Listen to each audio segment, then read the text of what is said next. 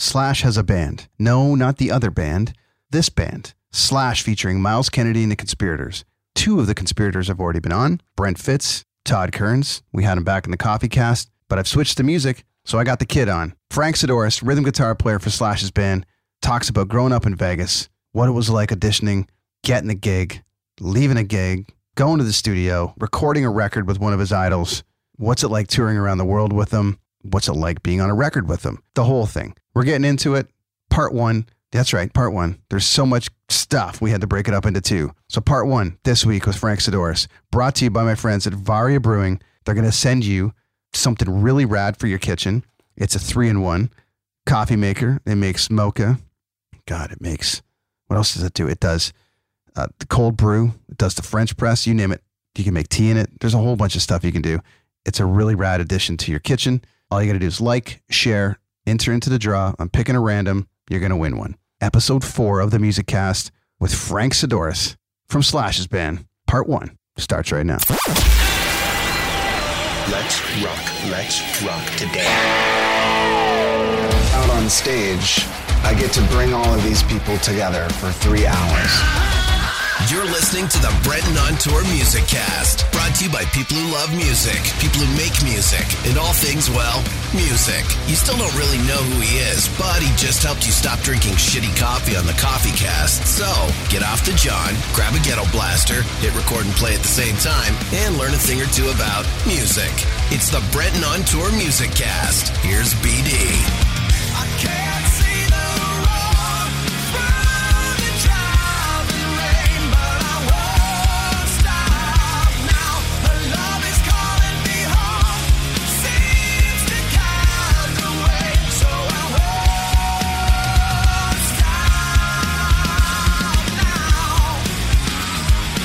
It is, some Slash featuring Myles Kennedy and the Conspirators. And I've got the third conspirator to appear on the podcast, Mr. Frank Sidoris. How you doing, buddy? The third and final conspirator coming at you. That's right. There's no more conspirators. You guys are out of conspirators. That's it. Yeah.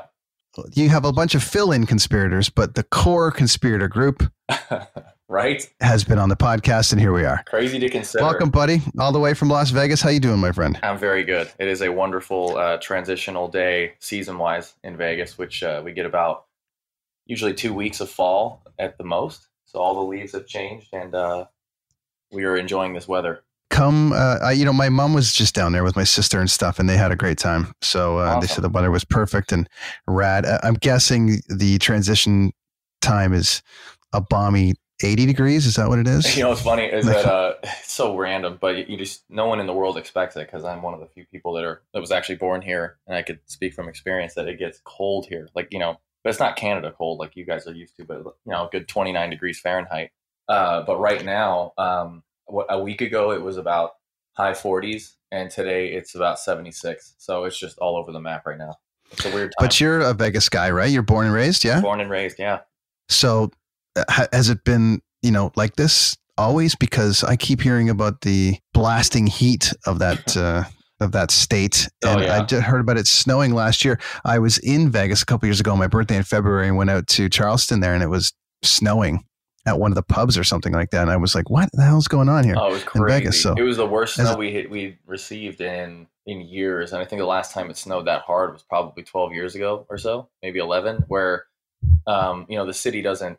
I mean, why would we ever spend the money to get, to buy the salt and to uh, you know de-ice runways? But So we don't. We just don't need it. That's not even a thing. And so when when it does actually snow, the entire city just melts down. Well, shuts down essentially. I was gonna say it must just shut down. completely Yeah. like all the streets no one knows how to drive in it too and and to, uh, the craziest thing i'll tell you this um, we were out in paris when it happened it was two days of snow in vegas and uh, my wife was trying to fly out to paris and the day that she was supposed to fly uh, the entire airport shut down and that was the day it snowed it was so bad believe it or not Van- Vancouver can get like that. I mean, we get a lot of rain, but uh, when they get the heavy snow, it's it's a thing. hmm It's a thing, Mhm. and the rest of the country just laughs at uh, laughs at us because, well, you're not winning we laugh at them the rest of the time with our weather, but uh, Yeah. the occasional snow, it's it's a it just shuts the city down. So it's funny to watch. yeah Uh, welcome aboard. I'm uh, assuming you got some coffee there. i sure do I'm uh, You would, all, the, all uh, the octane in the world. I'm ready to go. Yeah, that's right. Uh, you and Mr. Fitz uh, leading the coffee charge in that band, I, I believe. Oh yeah, no doubt about it. I have. Uh, did he mention the list that I have? I don't know if you guys have gone into that, Uh, or maybe me and you. have No, we never into it. got into that. What is this list you, you, you speak of? So this, uh, it's something that I've never given to anybody um, as a whole. Like I've never given sent the entire thing over, but it's uh, a compilation of every single coffee shop I've ever been to, worth no, worth writing down across the entire world. So it starts uh, in L.A. and it literally just spans the entire globe. And uh, so, like, say you were going to Dubai, or you told me you're going on tour in Australia or wherever. And what I always do, you know, for friends and anybody, I just give them like a little copy and paste of that specific city they're in, and just send them the best coffee if they're into coffee. And you know, a lot of friends have told me to publish this or do something with it, but I actually, you know, I just don't know where to go with it. First off, but I, I really love it because you know, when I'm back in Japan or I'm back wherever, I just reference like, oh right, there's that killer place, and Brent Fitz and I go and we re-enjoy it. it's awesome, man. Also, you know what? You're the only person I, I feel comfortable. You and Brent, I can send it to you guys, the two Brents. What a guy! Because Yeah. up to this point, I'm relying on Sprudge out of Portland, and I'm Mhm. relying on uh, European Coffee Trip. So if you got other ones, I'll add them to the list because I'm generally traveling with some coffee heads. And I missed you on the Coffee Cast. We only banged out ten episodes, so uh, this is. Uh, I, I wanted to pick your brain a little bit about it, which you know. We'll oh yeah, no, I, yeah, I was gonna say, course. no pressure, but is- I, I've got all, all your answers for uh, you know a bunch of cities, but uh, it's been fun. I love it.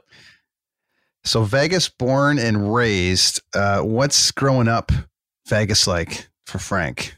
Well, You know for- what I mean with the music scene. Well, it's interesting because for me, you have um, like, well, I'll just back it up. There's the the normal life that you can actually uh, be raised around in Vegas that a lot of people just assume doesn't exist because, you know, and I can't blame everybody for thinking this, but it's you know the strip and that's all they assume. But there's the entire um, just outer ring of Vegas that is uh, you know Henderson, Summerlin. That's your suburbs, and that's where all of us are. You know, you go to school and you live a normal life, but if you want, just eight miles down the way is uh, the strip, and you could see shows and do that entire thing. So when I was growing up here, you know, I was born in '88, but the '90s Vegas was when it transitioned back into a more family Vegas. So for years, it was just an adult playground. That was the idea. That's what they always called it. And then, not like late '80s to '90s is when it became like the family. They had Wet and Wild, this huge water park in the middle of the strip. They had theme parks everywhere and um, tons of family uh, shows, right? And my mom, she's a she's been a dancer for you know her whole life, and then she now a producer, but back then, uh, her and my dad worked on the on the strip, so my sister and I would constantly be eating in buffets for free or seeing you know shows weekly with family, you know, and that's the thing about Vegas is that if you lived here, the only time you went to the strip usually was to take your family to go see a show, but for me and my sister, that was our life weekly. We were always down there, and and I really love it because we embraced it, and it's still very much a part of our life. But it's uh, you know, Vegas is it's not what what a lot of people assume it to be, but it's you could you could be normal growing up here. It's uh, when you when they take down the hotels, like I, I saw they just took down the Hard Rock uh, in the last couple of days, or they're in the Oh, process. about to, yeah, something like Yeah. that.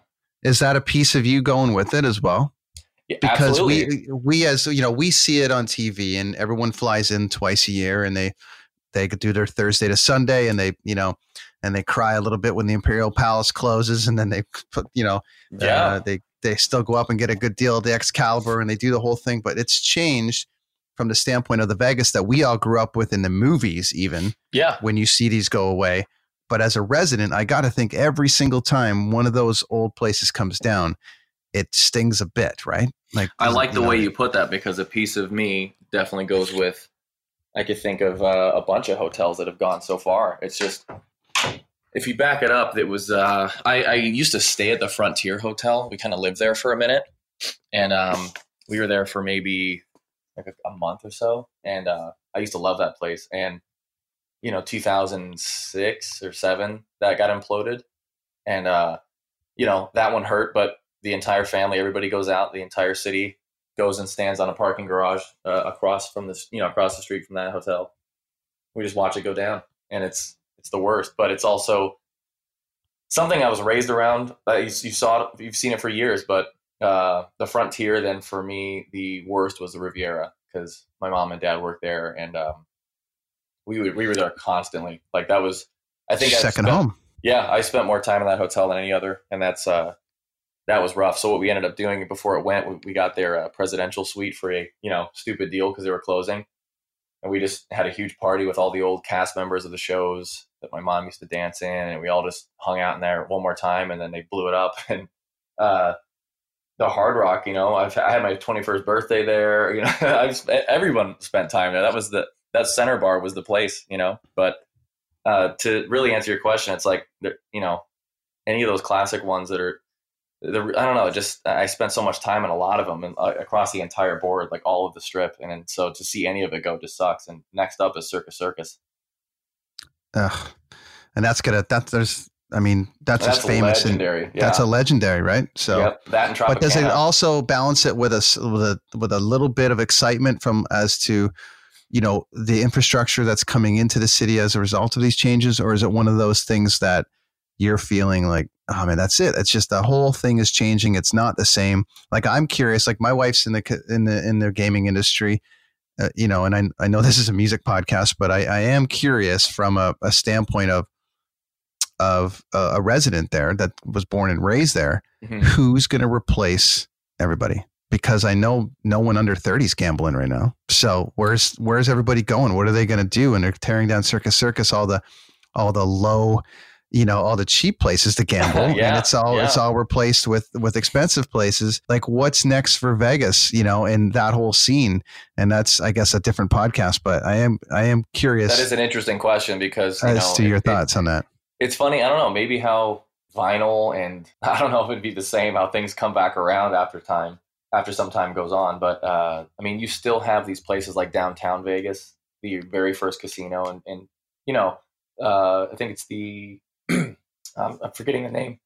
I'm forgetting the name of this place, but it was like the address is actually one Fremont Street, Right. and these places are actually destinations for people to go down there and just gamble. But I don't know, man. It's a it's kind of a weird transitional situation we're in because you know the Circus Circus, the Tropicana, and the Flamingo are the I pretty much as far as the strip goes the the last one's holding on, and uh, I mean we'll see. I, I it, the shame for me is that the Riviera, like I mentioned, was imploded for a huge parking lot. You know, Joni Mitchell style. And it well, it's a shame. It's a shame that they that the other side of it too is that when you know us growing up, at least you know every movie we've ever seen about Vegas growing up, it was you know uh, all the old hotels were all featured and all the rest of it, and now all your little cuts of Vegas are going to be like VIP tents and right, right. and you know the Aria and the Cosmo and people not gambling and just sitting around drinking forty dollar martinis.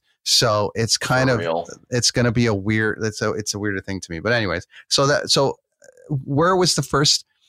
You know, uh, walk me through coming through that. Obviously, there's you know a whole scene there just on its own. Um, bands coming out of you know Vegas that are inspiring you to play. Wh- wh- where does that start for Frank? Where is that like? Obviously, you're in the entertainment business. You're surrounded by musicians. You're, you're you know, mom's dancing. There's all this stuff going on. yeah. Is it like, give me that guitar? This is what I'm gonna do. Wh- How does that start for you? Well, it's funny. Yeah, my my whole world was, you know, like I said, that there's entertainment business around at all times, but nobody played an instrument in my family really. My mom played the piano, but I was the only one that actually went towards the guitar.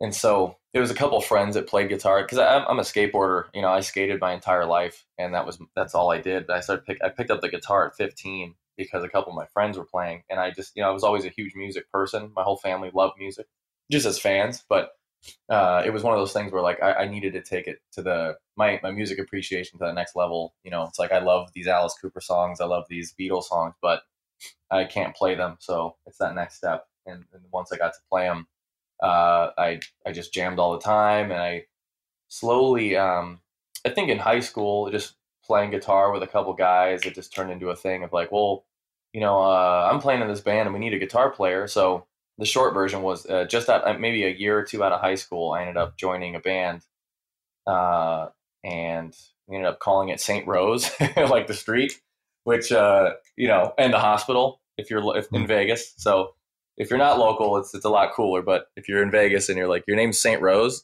it's pretty funny. But um, It's not cool until it becomes a thing, and then it becomes the coolest thing ever. then it becomes yeah. So think if we if we did uh, explode, then people would drive on Saint Rose or go to the hospital. Oh shit, dude, it's like that band. But Totally. yeah. So uh, the guitar player of that band, his name is Robert Zakaryan. It was me and him. We were best friends and still to this day. But he ended up going on to play guitar for this band called Adelita's Way. You ever heard of them? Mhm. Yeah, I so have- they, yeah. they're still going, but he he's no longer with them at this point. But he was the first of us to go on tour. I followed shortly after. I ended up joining a band called The Cab. So they're a local. I mean, it's funny because they're local. They came from Vegas, but they just they blew up. Uh, they were kind of you know like Panic at the Disco and Fall Out Boy, Paramore. All of Yep. them they exploded at the same time, and um, The Cab was one of them. And so a couple years down the road, uh, they needed a guitar player, and so I had no touring experience. I was actually supposed to play guitar for Cirque du Soleil. I was going to play in their uh, Elvis show at Aria. Speaking of Aria, No. so that was uh you know that was as far as I had planned. As you know, because we were playing in bands and locally, which is cool. But um, you know, as far as actually having a, a job as a guitar player was pretty exciting. Like, okay, I'm going to play for Cirque, and then this opportunity came along. The lead singer was just like, "Hey, man, um, you know, we have a space, and I know you're going to do the Cirque thing, but what do you think? Would you like to go on tour?" So we just did a, a run of the states, opening up for like Simple Plan, and, and we ended up touring uh, Canada with Avril Lavigne. We played Rogers Rogers Arena. Yeah. Well, there's a couple. There's a couple different Rogers, but depending on where it is, there's one in Vancouver. There's one in in Edmonton now, and uh, Yeah. they're all over the place. So So yeah, played one, up, one of the Rogers places. yeah, I was gonna say they're everywhere. So uh, my first touring experience was with this band. It was cool because we just you know we went we did the states, we hit Canada, but we got to play all the hockey arenas. You know, uh, Calgary and Edmonton, and uh, then we went to Singapore and Australia. Did the Soundwave Festival, Japan, and so I had like a nice, you know, eight to nine months of just straight uh, global touring for the first time. So this would have been 2011.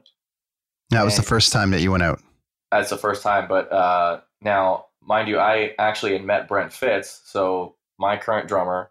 I had met him randomly. Uh, it's such a fun story because uh, when me and this guy met, it was just immediately like we're friends. We just talk about coffee and guitars and music.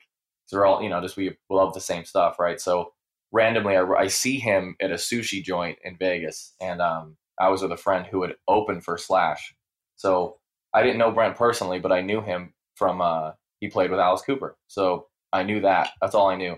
And uh, we get introduced to each other, and we talked all night about you know all sorts of stuff. So then he like, "Hey, let's get a coffee and we'll hang." So for the next uh, roughly, I think it was like maybe a year or so, we just hung out, and there was no promise of any sort of gig. I just knew he played with Slash, and we would just chat about you know his travels and blah blah blah, my travels, and if you could believe this. This is my I love this story because it's just so uh looking back on it, I, I don't know how I wasn't uh more exhausted, but last minute they had gotten rid of their guitar player in Slash's band. So, you know, at the time it wasn't called Slash featuring Myles Kennedy and the Conspirators. It was just Slash featuring Yeah. Myles Kennedy, you know?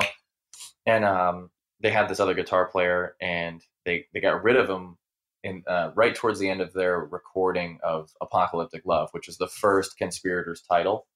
So, uh, Brent, I, I get a call from him like, "Hey, um, you know, this is uh, I don't know if you can make this happen, but you know, he kind of prepped me for. There was some time like back and forth, like, look, this might happen. Can you come down to L.A.? Uh, we're trying out guitar players." And so he gave me like, you know, there was a couple weeks notice of like, okay, well, this might happen. Maybe you could do it. You can come down, we'll figure it out. And I was, I'm in the middle of a tour, so I'm back in Canada with the with the cab, right? So this was uh, Super Bowl Sunday, 2012, so in February, and I ended up getting the green light. So I buy a plane ticket. It was the only day off we had, so it just perfectly worked out. It was on a Sunday, Super Bowl Sunday. I flew from Toronto to Los Angeles to uh, I went straight to the uh, rehearsal space and just auditioned for Slash, uh, based on and they took you know because of Brent's recommendation. He, he just said this is a guy I know, and it wasn't it wasn't an open call. It was definitely like one of those like you know, hey, we got a friend. I think you know we could trust him, have him come down, kind of thing. So uh, went down there and just played a bunch of the Slash solo songs and played Paradise City, and it just felt great. Like the guys, it was so loose, and everybody had a good time. And uh, I just thought, no matter what, you know, if I, I walk away from this, like that was cool. You know, Totally. I flew, I left at 6 a.m. Toronto time.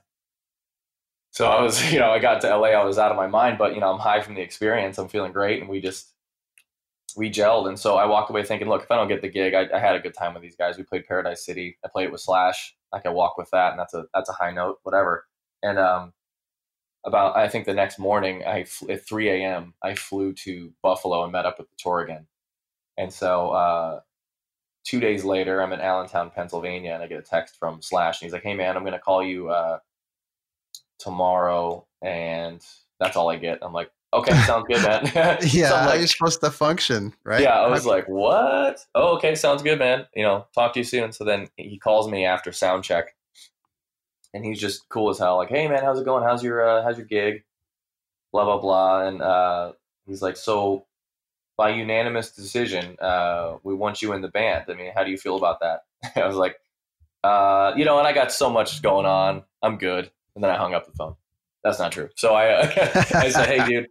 Uh, no, I said, uh, absolutely, I would love to. I, you know, and he just, he was so cool, man, because he doesn't even know this, but uh, he goes, well, is there anything you need? Like, do you need any gear? Do you need uh, any amps or guitars? Like, you know, he's asking me this. And to answer his question truthfully, uh, I absolutely needed amps and I needed more guitars because I only had three guitars worth touring with, and I only had one killer amp. So I was like, I don't have any backups. And with running with Slash's World, you need two separate rigs of, at a minimum, two heads, uh, two cabinets, eight eight to ten guitars in each rig. You know what I mean? And I only had three, but I lied to him and said, no, no, no I'm good. I got everything. And so uh, just to make sure I was solidified and I didn't have any sort of hiccups, I just said yes. And uh, through Brent and a, and a lot of friends and Gibson guitars uh, coming through, they said, look, you know, they loaned me a couple guitars. They ended up just letting me keep, and I ended up buying a bunch over time. But uh, you know, I, I, I really I worked hard to make that work. But you know, in hindsight, knowing Slash now, it would have been as simple as like, a, "What do you need? Okay, no problem." But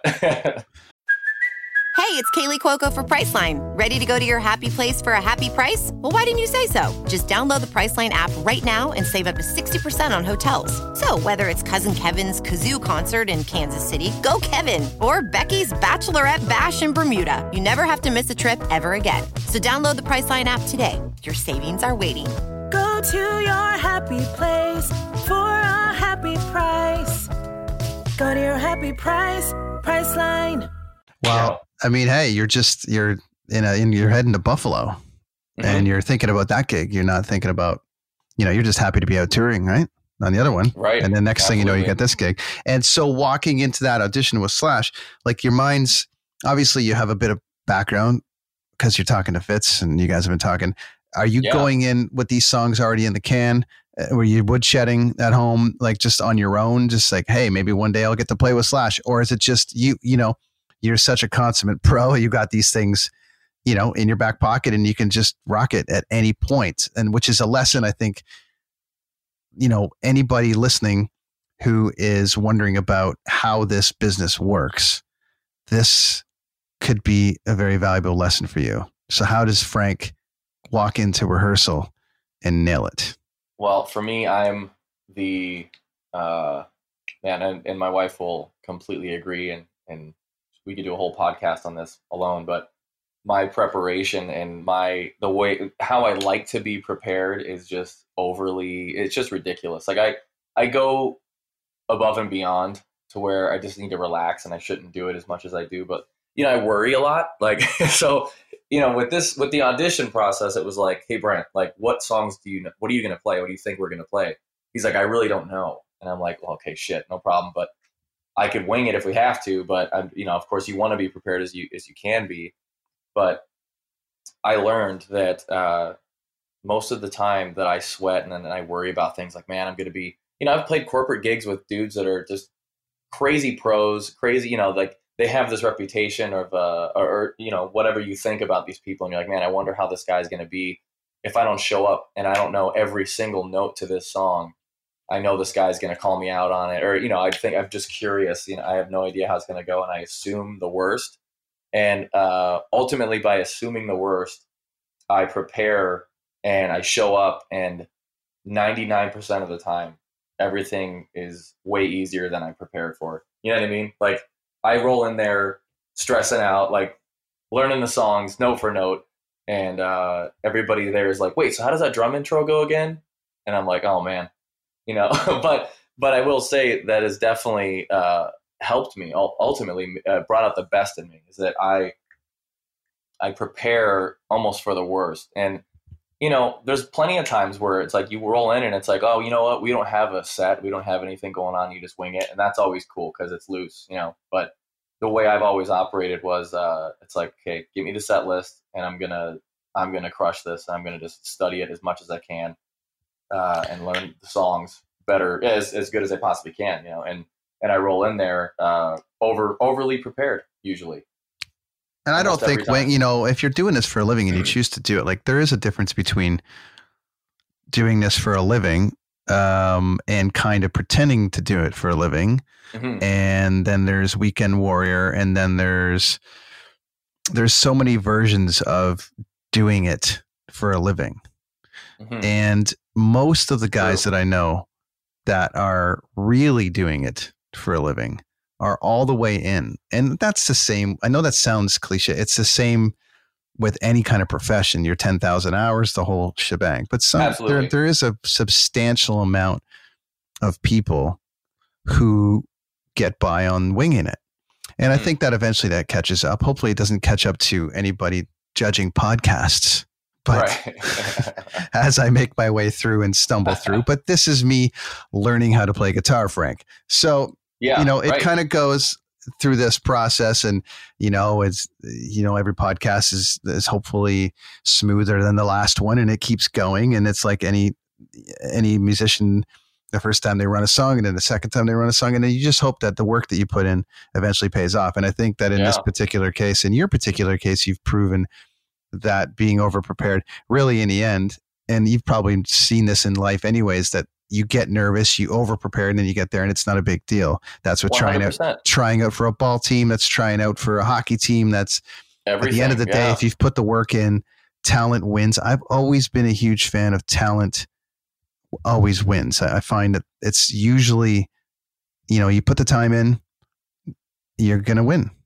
Yeah. And no you know, you, it, man. You know, you're gonna win. So so that's a hell of a journey for you to go, you know, and obviously that was big enough going on the Avril thing because at that point she was, you know, doing great and still doing yeah, great and, and she's doing her thing and the, yeah. Yeah, like the the basic, I mean, cuz I've talked to a couple people about it before, but personally, you know, mentally that I was there uh, for for all of this to where if you said like I, I am the type of person to where if you say, "Hey, um, tomorrow I need you to at least know six songs and do this and do this and do this. I'm like, okay, well, I've never done this before, but uh, I'm to do it. Or like, you know, I'm trying to think of a good example of that. Like I need, no, 25 songs, 30 songs in two days. It's like, okay, you know, I got it. I'll do my absolute best. Like I, I'm to go for it. And with this, with this cab situation, it was my first touring, right? Like first touring experience. I learn the songs, I go on tour, I have a great time.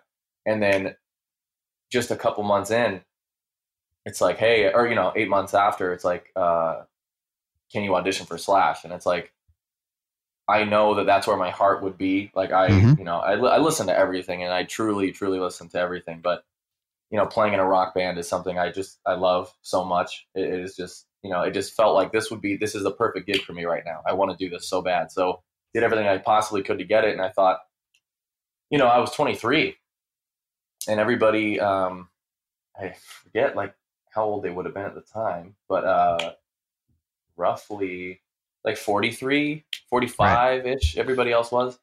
And so I remember Todd even saying, he's like, yeah, like the kid, we're going to hire the kid. Like, you know, before we even played, he was like, wait, how old's this guy? And I don't blame him, right? It's like, what?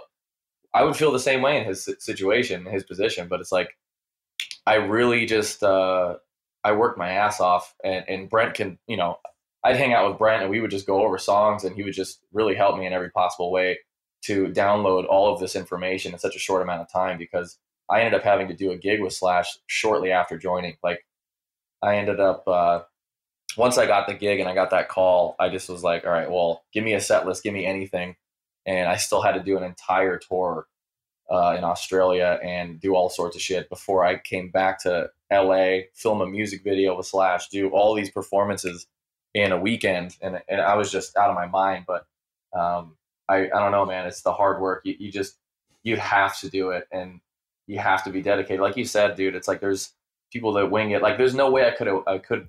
There's no way you're winging that. What you know what I mean? Like what I went through, I had to work so hard to make it happen.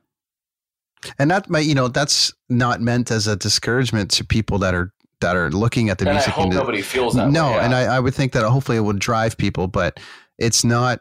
It's not easy. But then, you know, I think the reward pays off in the end with the hard work, like anything in life. So, is that your moment then, Frank? Is that like?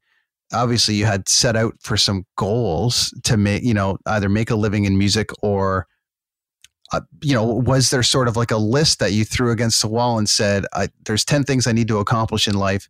Obviously, Slash is a very specific example of landing a big gig, but you had already had a big gig Mhm. ish opening, you know, on the Avril tour, and then wherever that was going to go from there. But right. the Slash thing comes along, and it just proves to you that you know th- I've always been a proponent that like you strive to achieve, and then you achieve the top of one level, which is the bottom of the next level, Uh huh. And then you strive then you get to the top of that level and then it's the bottom of the level above that until you find your comfort zone where you're at the top of the level that you want to be at. So i'm sure it never ends but this is a great you know measuring stick for you as far as like it'll just keep going as slash wants to keep going and and as hard as you work. So do you consider this that moment for you where you've accomplished a good substantial portion of what you set out to do or is just this the, the beginning for you like where, what is your thought on that and where you're at right now in this journey I mean, I think the jumps were were very large from St. Rose to potentially playing with Cirque to a touring gig to Slash. You know, in a very short amount of time, to where it was a lot to take in, and you know, you never get used to it. But I also think this is something for me that I I feel like is a it's an amazing thing to do, but you know, I definitely have set my sights on other things uh, in the future. This isn't the end. I, I would I would never say that. I definitely think that because I'm always writing and I'm I want to do my own thing very soon and I'm going to. But you know, there's there's other gigs that come by and the time off and it's it's it's really cool. But it's also like uh, it's an interesting spot to to find yourself in and, and think like okay, as a guitar player, it's like I'm playing with Slash and it's it's so much fun and it's you know there's a lot of freedom within it like when we write and all that and then I think about how I'm in the studio with Slash writing my own guitar parts, but if it's me and Lady Gaga or someone in that uh, of that stature, and when you're playing with them, you're very much not a part of the program. I mean, you're there, you're part of the solar system, you know, but you're not really. I don't think she's going to be consulting you for uh, chord changes and, and some ideas. If that makes any sense, but I don't know. but that happened for thing. you that happened for you on the last slash record correct you did have a lot of Oh, i think i saw slash talking about that you made a pretty major contribution to the record dude i was uh it was so cool man because you know the the backstory is that when I, I like i said i joined when the first conspirators album was literally finished like i was in the studio with brent when he was doing some auxiliary percussion and uh and i just uh, i think it was the day the day of the audition or the day after like sorry that's what we did the audition and then i went to the studio with brent that's what it was sorry i'm going off uh track here but then the next album was world on fire so i did the entire apocalyptic love tour and then uh, Slash said, "I'm gonna he, I'm gonna do all the guitar parts, uh, rhythm and lead." He called me and told me that, and I was like, "That's fine, you know, whatever." And I think to gain Slash's trust, it's like there's there's a certain amount of time, and he's a very he's the most uh, interesting guy I think I've ever met in my life. There's no one quite like him, so for him to trust you, uh, it, it takes some time, and I I don't blame him. So World on Fire, he did it all on his own, and then the that whole tour we would be writing at sound checks and that's just you know that's the way we write because slash is so busy it's like when we're on the road every sound check is a is a new riff and a skeleton of a song. We'll just come up with the frame. And once that tour was over, and he did the Guns N' Roses reunion, uh, we ended up going straight into the studio and working on everything. And he asked me, he's like, "Hey man, I really want you to be on this album, and I want you to do your own thing." So I had so much freedom with what every everything. So like you know the the structure is Slash has a riff, he gives it to Brent, and and Todd because you know Brent gives a it, it's Slash's thing is he loves to play w- along with the drums first, and then Todd's always there, kind of follows Slash around, and then I just put my thing on it. So uh, I would get the songs in Dropbox, and I would just write everything I wanted to it, and then I presented it to the guys live, like in person in the studio, and then I'd say for the most part, ninety five percent of I what what I came up with is is what you're hearing, and he was uh, really receptive to it. So it was it was fun, man. Like, and that's that's something I'm so happy to be a part of because you know I had never played on a major album before. You know what I mean? Like I've recorded a ton and I've done all sorts of stuff, but it's not really noteworthy. But my first major debut was with Slash, and it was very much my own parts. But and I think about like if I joined like Pink's band or you know, and I love the pop world. I always consider like what it would be like, but I feel like it just wouldn't be the same. And, and ultimately, my next step, I feel like would have to be on my own. It would have to be something that I I write and I go out on, go tour and do my own thing on. And what a band to be a you know to be given the freedom to do that. Like, and I all all friends aside, because you know three of of his band guys are are friends of mine, and Right. you know, to me, if I if I walk back and remove this from the equation, he, in my opinion, has one of the best rock bands on the planet, and so just sheer power coming off that stage of and talent coming off that stage. You've got Myles, one of the greatest rock voices. You've got Todd, one of the other one of the other greatest rock voices who Yeah. plays a tons of stuff. You got one of the most solid drummers on the planet who just nails every gig on the planet. You've got yourself in there providing some killer, killer um, backup to this and just your own freedom that he's giving you. You've got Yeah. one of the single greatest guitar players on the planet. This is like a mixed bag of, and you see a lot of bands come together.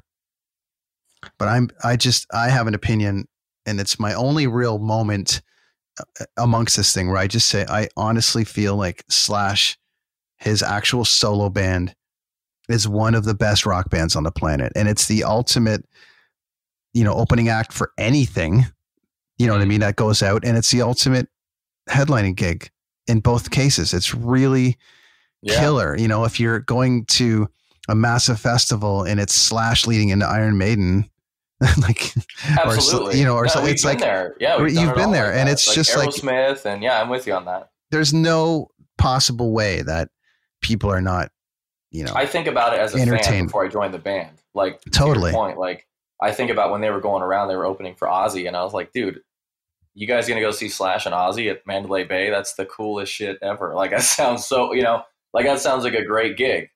and then you go and it's just hit after hit and then it just becomes about the records at that point because he's out playing the gun stuff before now you guys are playing the records so it's a two and a half hour uh, you know what solo artist can really pull that off and it really speaks to the band that he put together and so to for him to give you that freedom to join him making a record and let's Hmm. keep in mind that and I'll, I'll get off this topic in a second but let's keep in mind that every single single thing that he writes people are like, "It's amazing. Before Guns were together, it was like, okay, this is all Slash's solo stuff. And then the Guns thing happens and people are clamoring a bit for them to put out new music. But then Slash puts out a monster rock record, right?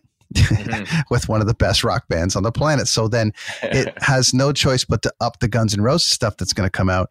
So everyone wins.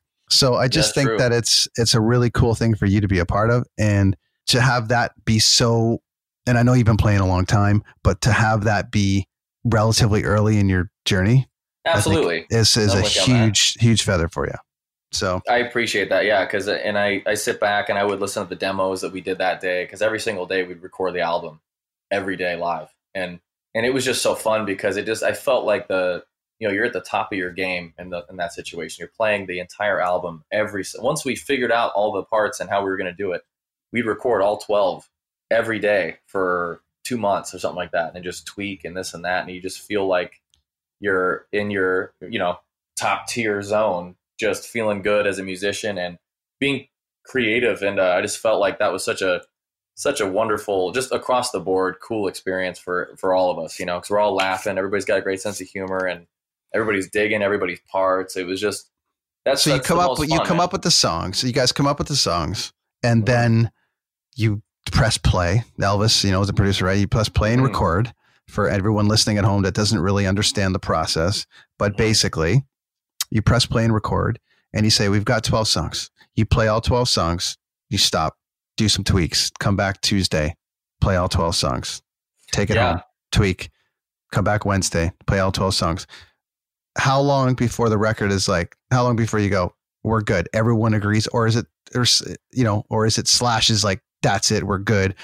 Is it still a collective, or is it one of those things where it's like, I think we got it. This is the record. the way we did it was um we would once we had all the arrangements it was just us and the engineer so it was the band and our engineer his name's john and he was he was the best so uh we would he would feed us a click you know we'd walk in we'd walk in for the day we'd sit on the couch catch up a little bit okay we're ready to do this all right here we go and we go in the live room uh, put our in-ears in and just uh, john would feed us the click to song one we'd play it and then if We'd be like, uh, how do we feel about that? Uh, let's let's do it one more time. Okay, no problem. Click comes in, knock it out, and then after a while, uh, we'd be like, hey, you know, why don't we let's go let's go inside the uh, actual control room and listen to that one. So we listen to it and be like, okay, why don't we try this? Record it again, and then you know, ad infinitum. So we just do that over and over. And uh, once we hit that point, it was like, okay, well, I think it's time for Elvis to come in. So we'd play the songs for him live, and then he'd go, "Okay, guys, let's do this." You know, why don't we move this here, move this here? Let's uh, maybe shorten this, and then halftime here. And then once we got that arrangement, it was it was time to actually go record. And so um, it's just so much fun, man. Like that that that entire experience was just it felt like a whirlwind, but uh, I loved it because it was so real, and I feel like a lot of people don't do that. Like, what bands are? I mean, that's how Slash works. You know what I mean? And what bands are actually doing that to where they're record doing it live for the most part the entire time. uh, You know, instead of just recording piece by piece. Uh, and then making an album and calling it a day. You know what I mean? We had we had rehearsed it to where we could have played that album live on tour the next day. You know, just a whole lot of craziness.